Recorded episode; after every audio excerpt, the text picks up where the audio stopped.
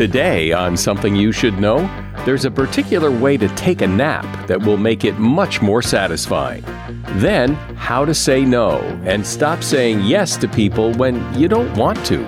Because when you say yes to one thing, you are saying no to something else. So, what my research focuses on is how to develop the super skill of saying no in a way that is persuasive and yet maintains the relationship with the other person. Also, a simple strategy to use eye contact to improve any relationship. And happiness. There's a problem with seeking happiness, yet everyone wants to be happy. It's literally written into the Declaration of Independence that we have a right to life, liberty, and the pursuit of happiness. But happiness is an emotion, it comes and goes. It's not meant to be long lasting, it, it never was. All this today on Something You Should Know. If you have to hire someone, what's the best way? Referrals? Well, maybe that could work. But just because somebody knows somebody who knows you doesn't necessarily mean they're qualified. Or you could pull out that file of random resumes that came in during the last six months. Maybe there's somebody in there. Maybe. Now, I, if you're hiring, you need Indeed. Indeed is your matching and hiring platform with over 350 million global monthly visitors according to Indeed data, and a matching engine that helps you find quality candidates fast. As a business owner, I've found that hiring the right people, well, there's just nothing more important. Don't leave it to chance or a referral or a random resume. Use Indeed. In the minute I've been talking to you, 23 hires were made on Indeed, according to Indeed data worldwide. Indeed's matching engine is constantly learning from your preferences. So the more you use Indeed, the better it gets. And listeners of this show will get a $75 sponsored job credit to get your jobs more visibility at indeed.com slash something. Just go to indeed.com slash something right now and support this show by saying you heard about Indeed on something you should know. Indeed.com slash something. Terms and conditions apply. Need to hire? Oh, you need Indeed. Something you should know. Fascinating intel, the world's top experts, and practical advice you can use in your life. Today, Something You Should Know with Mike Carruthers. Hi, welcome. Whew. It's been a busy week around here. My uh, eldest son, Owen, graduated high school. My younger son, Angelo, off to camp for the week. And my sister Sally visiting from out of town. So there's been a, a lot going on here, and I haven't gotten the usual amount of sleep. And if that ever happens to you and you want to catch up on some sleep, here's some advice find a hammock. Research has found that you'll actually drift off to sleep faster and sleep sounder in a hammock. It's the swaying action. It turns out that adults can benefit from that rocking motion just as much as babies do. Researchers say that rocking or swaying actually affects our brain waves while we drift off to sleep and it enhances the initial light sleep phase known as N1 and the next deeper phase of sleep, N2. The volunteer nappers in the study experienced a more satisfying sleep and greater mental refreshment after a snooze in a hammock. And that is something you should know. I'll bet there have been plenty of times in your life when you said yes to someone and wish you'd said no. But after all, you want to be helpful. You don't want to disappoint people. It can be hard to say no. Still, I suspect most of us wish we were better at saying no. And there's a lot of evidence that being able to say no can result in some real benefits to you. So, here to help you get better at saying no when you really want to say no is award winning professor and researcher Vanessa Patrick. She's been studying the science of saying no, and she's about to reveal some surprising secrets about the power of no. Vanessa is author of the book The Power of Saying No The New Science of How to Say No That Puts You in Charge of Your Life. Hi, Vanessa. Welcome to Something You Should Know. Thank you, Mike. I'm delighted to be here. So, as simple a question as this sounds, what is it about no that is such a big deal? If somebody asks you to do something and you don't want to do it, or you can't do it, or it would be a real hassle to do it, why don't we just say no and get on with it?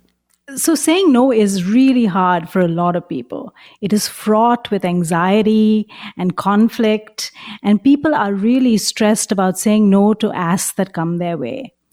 And I think it boils down to the fact that uh, saying no is a a socially dispreferred response. And what I mean by that is that when people ask you something or invite you to go somewhere or request something of you, they essentially expect a yes. And saying no goes against that expectation. And we as human beings struggle with dealing with going against people's expectations. We want to conform. We want to be nice. And so in many ways, saying no is tough because we have to go against what the other person expects from us. It isn't just the the thing we're saying no to, though. We're, we're, right? We're afraid of the repercussions. In my research, I found that there are two key reasons why people struggle with saying no. One is that they are deeply concerned about the, the fact that their relationship with the other person will suffer as a result. And the second is they want to be seen in a positive light. So they want their reputation to be intact. And saying no in a way that is not effective can, in fact, damage your reputation and hurt your re- relationship with the other person. So, what my research focuses on is how to develop the super skill of saying no in a way that is persuasive and yet maintains the relationship with the other person. So, let's talk about those two things that you just mentioned because people fear that their relationship will suffer and they fear their, uh, their reputation might suffer. Typically, does it? Uh, in in most cases, or typically does it not? Are are we fearing something that almost never happens, or are we fearing something that actually does happen? I always like to ask people to think about the last time they asked someone for something. And when you get a no from somebody, chances are you just go to the next person on your list. You don't really think about it that much. So, you know, sometimes we exaggerate the extent to which that this is damaging to your relationship and reputation.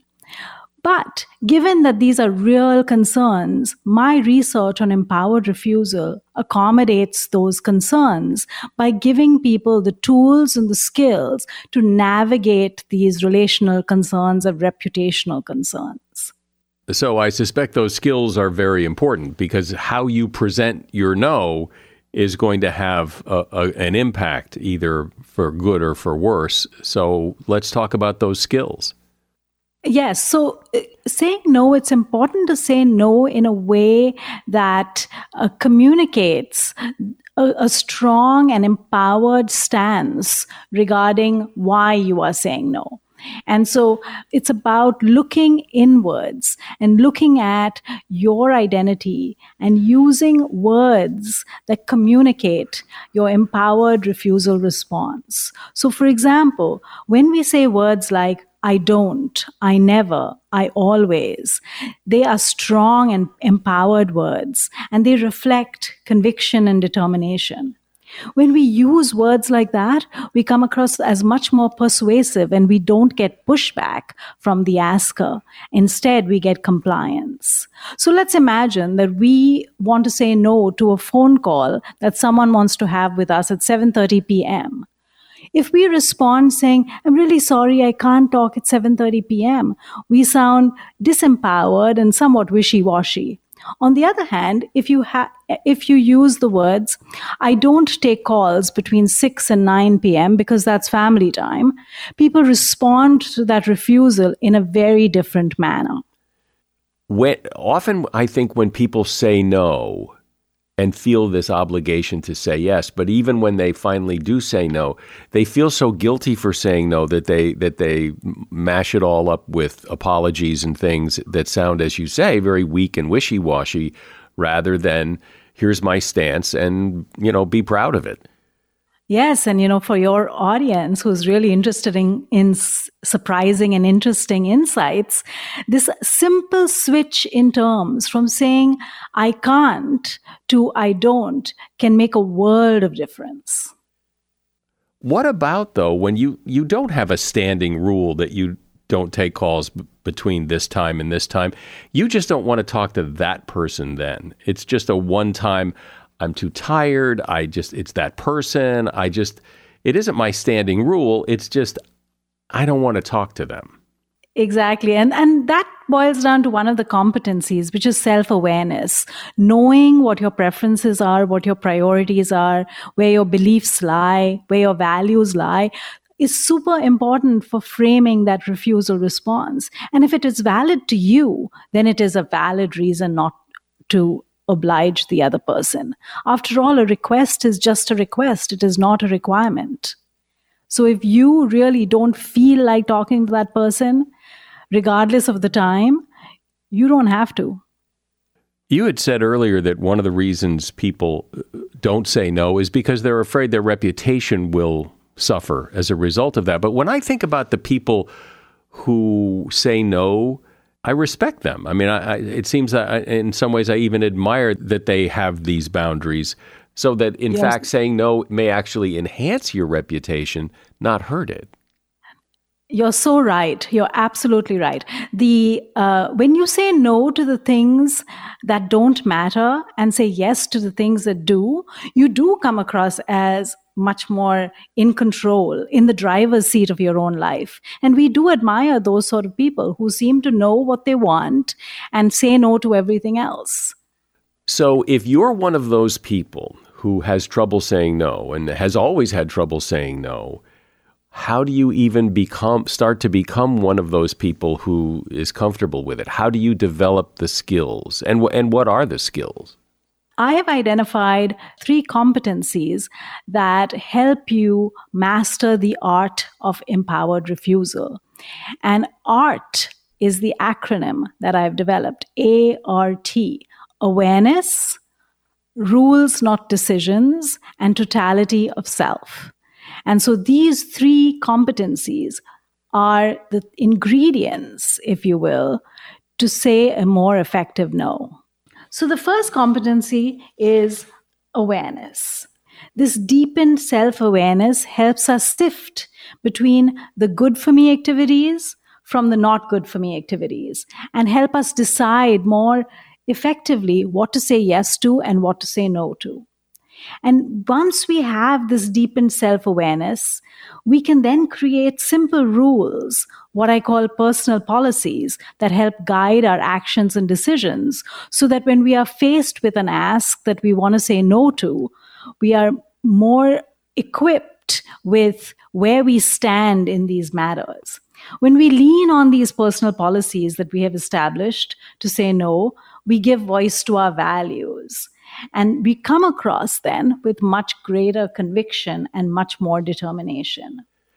When you say develop self awareness, I- explain what you mean. How do you do that? I mean, so, uh, understanding, for example, how you want to spend your time, what you like and what you don't like. Some people are not aware where they stand on certain matters. Knowing where you stand helps you uh, recognize a situation and understand the trade offs. Because when you say yes to one thing, you are saying no to something else. And so you should be very clear that what you are saying yes to matters and is not coming in the way of you living your best possible life. We're talking about how to say no and not feel so bad for doing it. My guest is Professor Vanessa Patrick. She's author of the book, The Power of Saying No. As a listener to something you should know, I can only assume that you are someone who likes to learn about new and interesting things and bring more knowledge to work for you in your everyday life. I mean, that's kind of what something you should know is all about. And so I want to invite you to listen to another podcast called TED Talks Daily. Now, you know about TED Talks, right? Many of the guests on Something You Should Know have done TED Talks. Well, you see, TED Talks Daily is a podcast that brings you a new TED Talk every weekday in less than 15 minutes. Join host Elise Hu. She goes beyond the headlines so you can hear about the big ideas shaping our future. Learn about things like sustainable fashion, embracing your entrepreneurial spirit, the future of robotics, and so much more. Like I said, if you like this podcast, something you should know? I'm pretty sure you're going to like TED Talks Daily. And you get TED Talks Daily wherever you get your podcasts. So, Vanessa, you said that people need to be self aware, but I think people believe they are self aware, that they know where they stand on issues. Uh, don't you? So many, many times you do have a sense of where you stand, but very often in my research, I find people greatly conflicted because oh, they are worried about how how it, it would look and how other people would view that. Whereas my research suggests that we really need to focus on ourselves and our priorities. I also provide a framework to help people decipher the ask. So let's say you do not have a strong stance on a matter and you don't know whether you should say yes or no. It's a cost benefit framework that helps you decide how to decipher the ask and shape your decision to say yes or your decision to say no. Can you give me an example? Sure. The one type of ask is something that's pretty straightforward and easy, and I call them the pass the salt asks. In those type of asks, they are pretty easy for you to do, so it's not very high cost for you, but it's hugely beneficial for the other person. So the other person, it could be a game changer. So it's like passing the salt. The salt shaker is sitting in front of you. Someone at the table says, Could you pass the salt? And you just pass the salt to them. For you, it was super easy. For the other person, you know, you transform their meal to make it better. Uh, so, an example of pass the salt asks, as a professor myself, I very often get asked to write recommendation letters. I have a system in place for writing recommendation letters. So they're pretty, it's a pretty straightforward ask for me. I know how long it takes. I know, uh, I know the students, so it's not very hard. But for a student, it is a game changer. It could really determine whether they get into the college of their choice or get into a job that they need.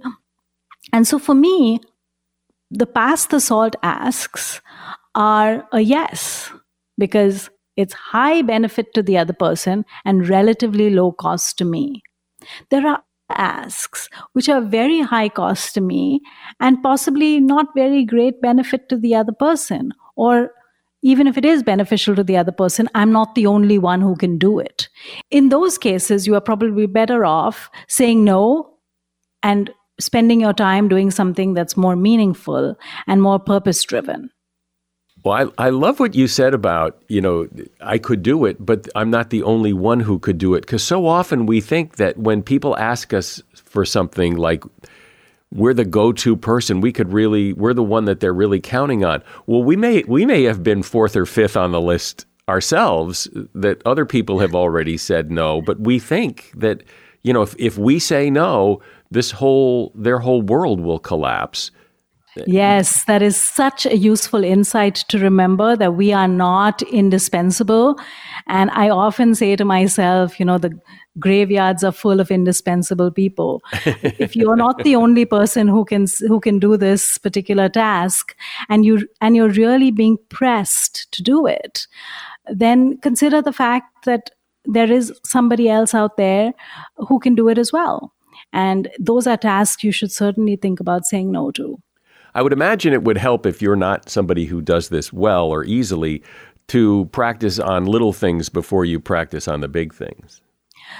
It's it's really important to practice because the skill set is thing, is something that you have to develop over time. Even I honestly spend a lot of time thinking about how best and how most precisely to deliver a refusal response. So I might know that I want to say no, but I always buy time from the asker to be able to craft the no in a way that's more effective. And you also said something that's kind of interesting too is that y- you may not have strong feelings one way or the other. So in those cases, how do you decide? I mean, yeah, I could do it. It's no, not a big deal, but I'd kind of really rather not. So, but right. you know, what do I do? As soon as you say no, chances are the person just goes to the next person on their list. So it's not such a big deal. The other thing to think about is all the things you could be doing instead of this particular task that you really did not want to do.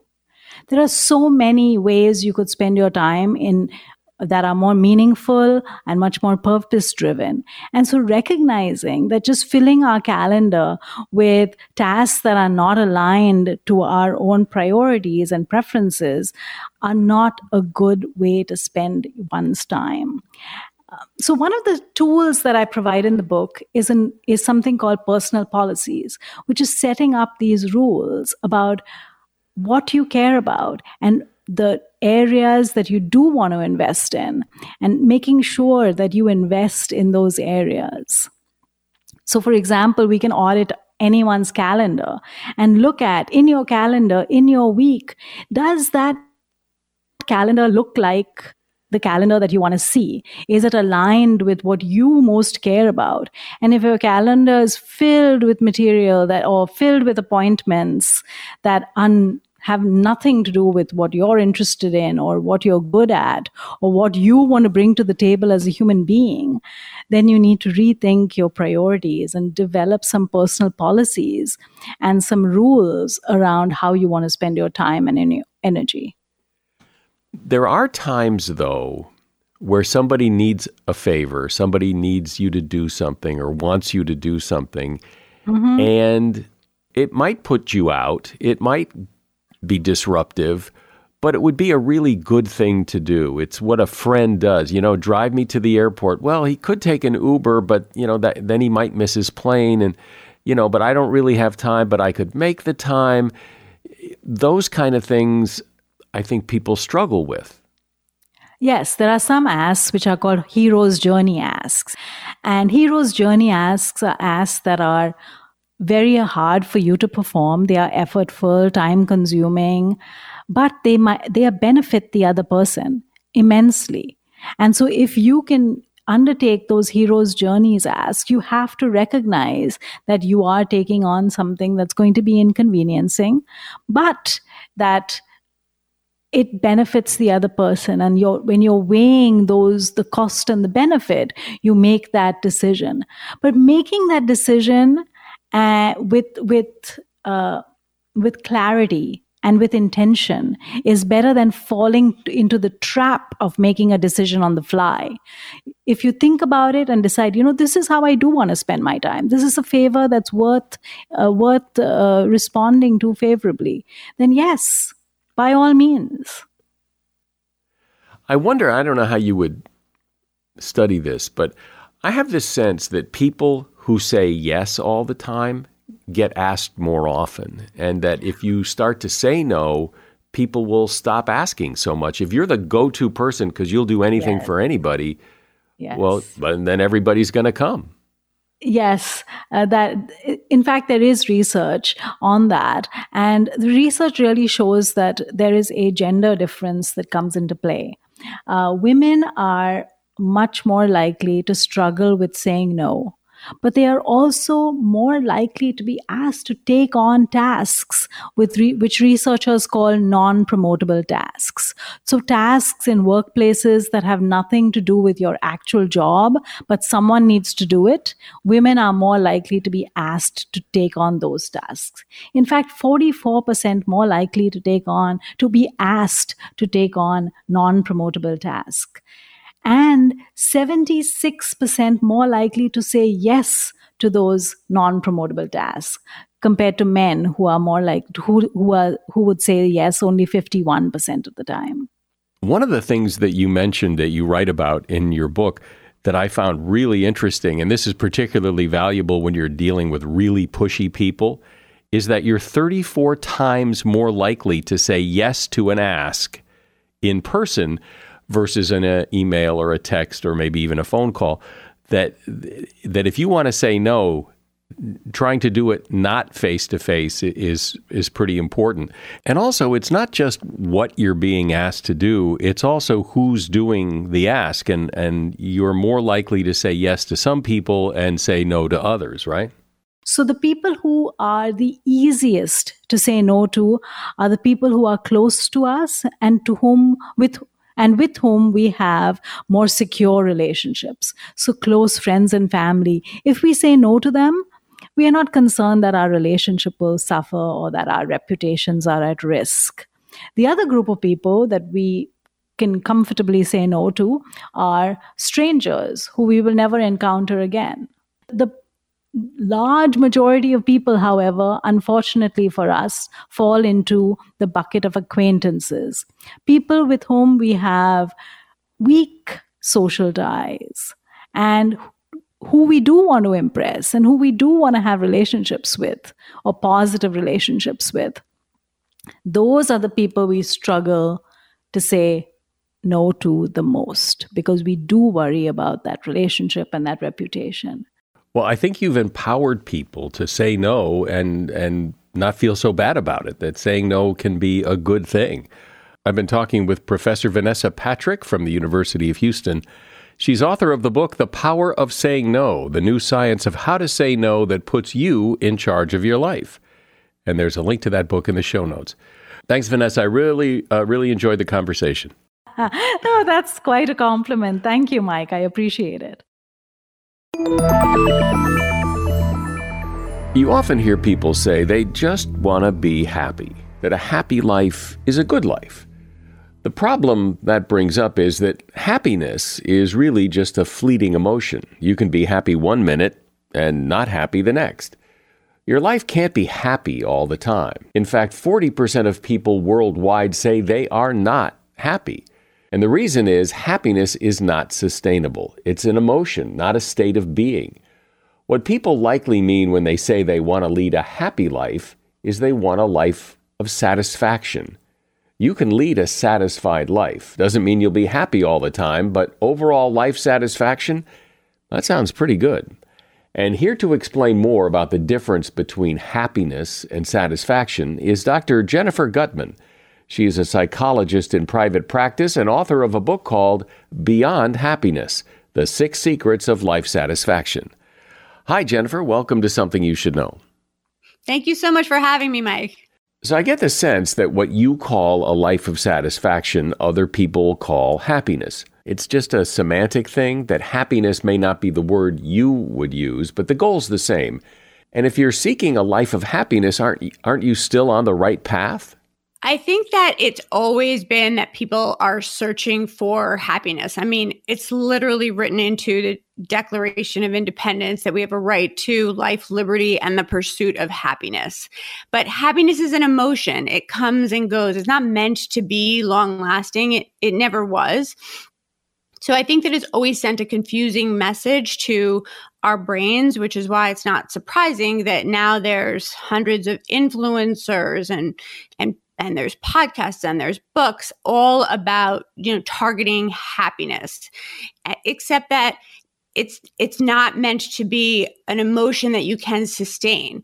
Something that is sustainable is satisfaction but people aren't targeting that because it's not as sexy. So i don't know that it's any harder to be satisfied. It's that we're focusing on the wrong thing so, if happiness is this fleeting emotion, then what is specifically what is satisfaction?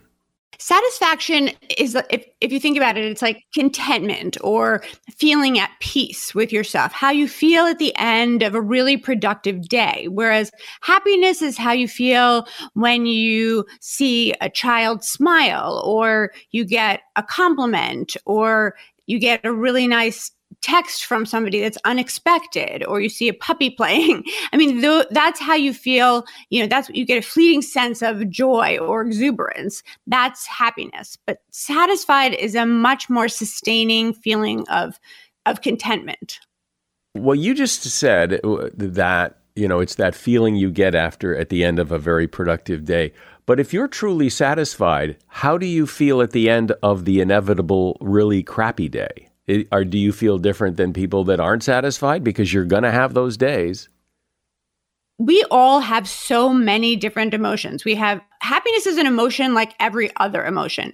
We can feel sad, we can feel happy, we can feel despairing, we can feel hopeless, resentful. Happy is just one of the many emotions we can feel. So, sure, we can have a bad day and feel sad, but that sadness comes and goes. And people don't necessarily question that. They may be frustrated that they had a sad day, but they're not going around wondering why they're failing at sadness, but people feel like they're failing at happiness.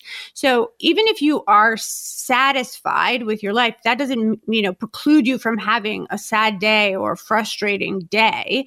It just means that you would overall have the resilience to bounce back from a sad day, knowing that you know that doesn't mean that you have a hundred sad days ahead of you. It means that you can bounce back know that maybe tomorrow or the next day is going to be a better day. And is that is that the secret then to knowing that things will get better as opposed to living in a state of sadness and despair? Is is despair like the opposite of satisfaction? Per- perfectly said. Oh, thanks. So what what is despair? What is is it hopelessness? Is it and is that part of the problem? Yes, I mean I believe that it is. I believe when you look at resilience, I, what I say, what I believe is that when you master all the techniques that I talk about uh, in terms of the building blocks of satisfaction, you develop resilience and it's it's a belief in your ability to bounce back from adversity with a re- renewed sense of strength, positivity, hope, and purpose. And and that is the things that combat a sense of ex- existential despair so that you go back into the next day with a belief in all of your ability to tackle the next problem as opposed to going into the next day feeling like, oh my gosh, today is going to be equally bad or worse than yesterday. Which is very hard to do sometimes. And I know you have these techniques to help people overcome this. So, so explain some of the techniques. Sure. One of my techniques is avoiding assumptions. And assumptions is what we think that we should be feeling, like let's say happiness, or what we think that people are going to say or do. So let's take for a minute what you were saying about despair. I would say, okay, so what's your assumption based on? Where's the evidence that that feeling of despair is going to last and last and last? In the past, when you felt like that because you know, you must feel this because in the past, of course, despair is an emotion. You must have felt despairing before. Has it lasted for the length of time that you're presuming it's going to last for? Or have you been able to bounce back from it? Where's the evidence that it's going to continue to last? Or has something happened to pull you out of it? And do you have enough evidence to present to a jury of your peers that this is this feeling this emotion is never going to stop? Because emotions do come and go. They they are all all of them are not long lasting including that feeling that you're so low that it feels like you're not going to come back up. That's what I talk to people about challenging those assumptions that that negativity bias that we're in a place that we can't pull ourselves out of. And then another one of my techniques, which would be decision making. What decision am I going to make today to change today in the positive direction so that maybe to, today will write the course, put put it back on a course that makes me feel like I have a little bit more autonomy or a little bit more of an an empowered feeling uh, about my life so that I can start to pull myself back onto the track.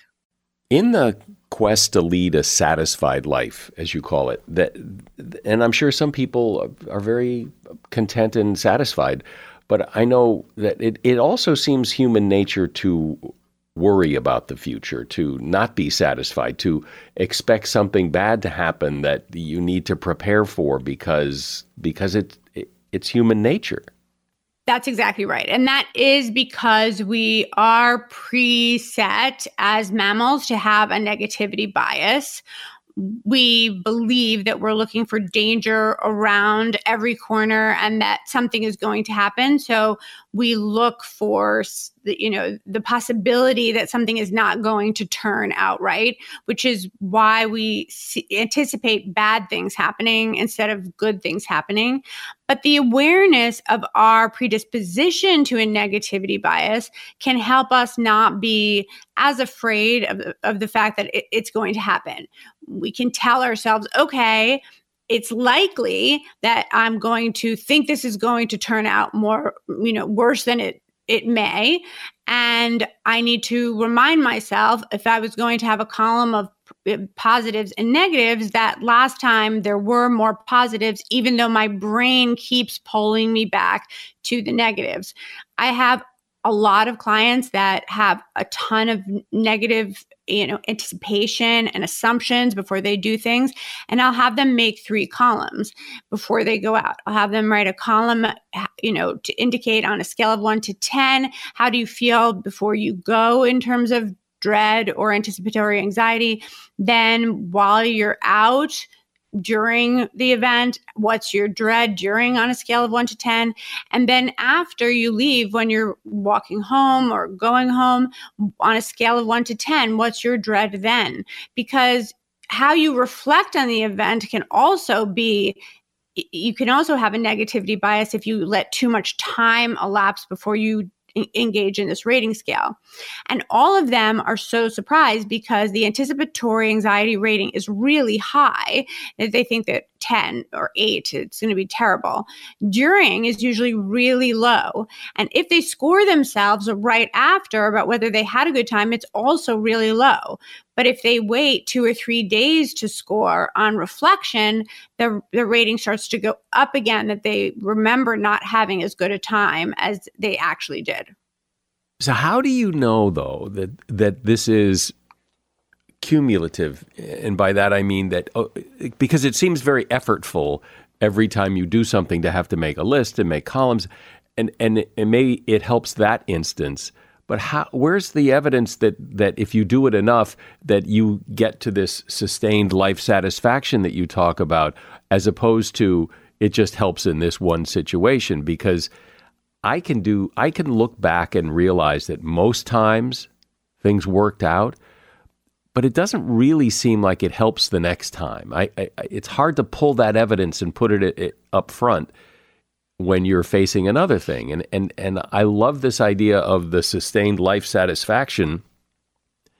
Just seems so hard to to accumulate all of this stuff together and get that. So, there is so much research that we can actually change the neural pathways in our brains with practice. The neural pathways in our brains and the neural circuitry is like it changes and adapts like every muscle in our bodies. And I'm not promising a quick fix, but I am promising that if you put effort into what I'm suggesting, then it does change the neural circuitry in your brain.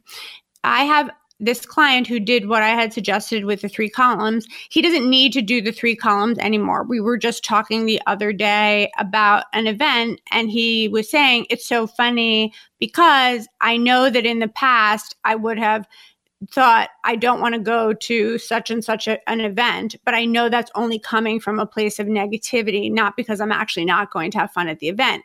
And he was able to do that without any columns or without thinking about it. It was just because he had practiced enough times going through this exercise like any kind of exercise for any part of our bodies, the more that you practice, your brain does learn.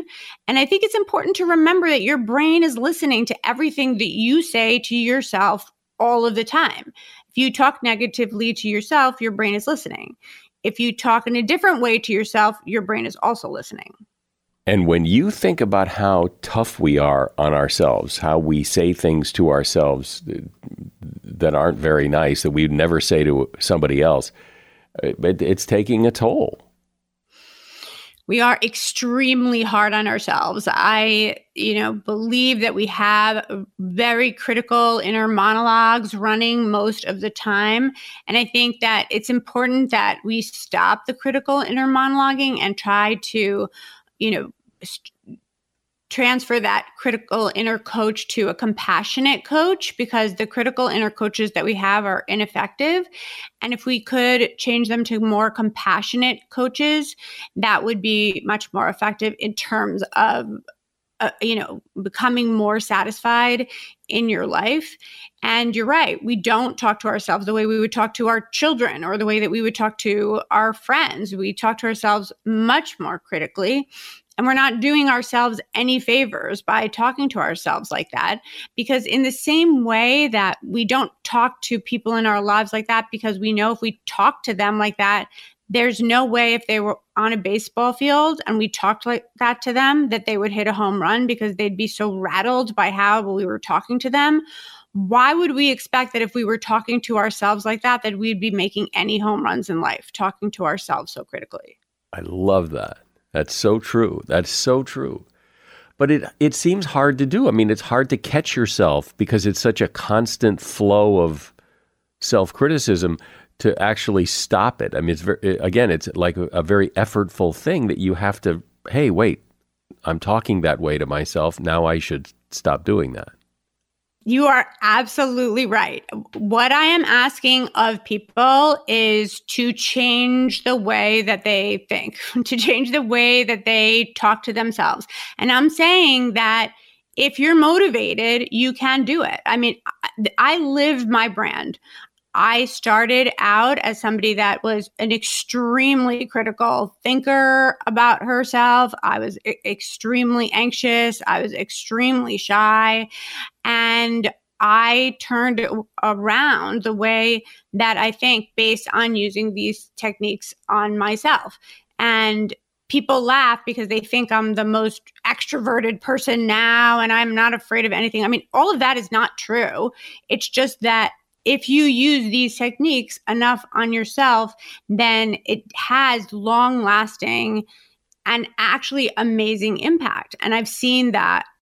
I just find it so interesting that for, I think for most people, if you look back over your life, a lot of things have a tendency to work out, but we don't look to the future that way. We don't take that evidence that things pretty much worked out in the past and they'll probably work out in the future. Not everything, but a lot of things. That's exactly right. I mean, some of my favorite conversations with clients is saying to them, How do you know that? they'll say something, they'll tell me a story, we'll be talking about it, and it will be filled with assumptions and it's making them so anxious and it's it it, it makes me you know it, it's heartbreaking to listen to it really is for me and then i'll say but how do you know that and they'll be they'll say what do you mean? And i'm, I'm like there's so many places where i want to know. How do you know that that's what's going to going to happen? How do you know that's what's going to be? Just because you think it doesn't make it so. And can you come up with evidence for me that all of those fears that you have are actually going to come true or have any of them ever come true and it changes the dialogue so much when people are actually forced to meditate on whether these fears have ever you know actually come true or just because they're thinking these things it's sending them down a rabbit hole of you know potential fears. All of what you're talking about has very little to do with happiness the way people talk about happiness. It isn't happiness it is, as you say, it's his life satisfaction. People say all the time, Are you happy? And are you happy is doesn't make sense because are you happy is a momentary feeling you can only ask somebody if they're happy right after something would have happened that they're happy about. And if you ask somebody that and they and they think that they're failing at being happy all of the time, then it sends their brain, which is always listening, into a, a, really confused place. If we can change the vernacular for everybody to, are you satisfied? Are you content? That would be a, an amazing start to maybe turning around some of this existential despair, as you said, that we're experiencing in this country that has led to so much of this increases in in depression that we're experiencing in this country to such a wide degree. But when people say, uh, for example, I just want to be happy, what they really mean is I want to be satisfied. And and so maybe they're using the wrong word in your view, but but the goal's the same, right? Right, but they may already be on the road to that and they when they say I want to be happy, if if you pause and point out to them but you did have moments of happiness, which is all happiness can be. It's fleeting. You already have the thing that exists when it comes to the word happy. like you had that already. So now you need to focus on are you as satisfied as you can be? Because the fleeting aspects of happiness you probably did have this week in the same way that you probably did have fleeting moments of sadness and every other emotion that that human beings are capable of over the past week. So if that's what you've already have, focus more on whether you're as satisfied as you can be, not whether you can have more moments of fleeting happiness that are outside of your control. Well, but it does seem though that there are some people who do have that or they, they at least give off that sense that they're satisfied. My grandmother was someone like that. That she always seemed very content in her life even though you know she lost her husband early, and you know, I mean, there were plenty of bumps in the road, but she she had something that I you know I always envied because she seemed content. She just seemed content. Yes, but that's exactly what she probably was. That's the goal, right? She seemed content in her life. It's not that you're saying that she seemed happy all the time. She seemed content all the time. And whether she was or whether she wasn't, I, I don't know. But that would be the goal. She was giving off a vibe of contentment as opposed to what people are aiming for today based on social media, where people see somebody looking fabulous and happy and then think that should be the sustaining emotion as opposed to whatever peacefulness your grandmother was giving off which felt like some kind of uh, groundedness of stability that probably was very calming to you and whether she felt like that her whole life or she felt like that during the latter part of her life i don't know but it may be that she came to that with a with hard work over the course of her life. And I'm going to guess that she did come to that feeling with hard work over the course of her life. Well, the, the distinction you make between happiness and satisfaction is something I haven't really thought much about, but it's a very different and very liberating way to think that can change the path of your life. Dr. Jennifer Guttman has been my guest. She is a psychologist in private practice, and the name of her book is Beyond Happiness the Six Secrets of Life Satisfaction. And there's a link to that book in the show notes. I appreciate you coming on. Thanks, Jennifer. Thank you so much. Thank you so much for having me. If your relationship could use a boost, a little look can go a long way. It's all about eye contact. Direct eye contact usually lasts about two seconds, and doubling that time sends a powerful signal to your partner. When you are newly attracted to someone, you tend to stare a little longer and say more with your eyes. Once the curiosity is gone, most of us lose the impulse to prolong that eye contact. But gazing directly into someone's eyes for longer than two seconds will be noticed by both of you. It triggers that curiosity and stimulates oxytocin, the bonding hormone. And that is something you should know. Our secret weapon in growing our audience has always been you. Telling someone you know about this podcast really helps us, so I'd appreciate that if you would share this podcast with someone you know. I'm Mike Carruthers. Thanks for listening today to Something You Should Know. The Bigger Pockets portfolio of podcasts are worthy of your investment. We're having a real conversation as real real estate investors. New episodes available every day. It's important to buy where it makes money and not necessarily where you want to travel to. Bigger Pockets, On the Market, Rookie Real Estate, or Money Podcast. The purpose of flipping is to create more cash so then you can reinvest into other types of properties. The Bigger Pockets Podcast on YouTube or wherever you listen.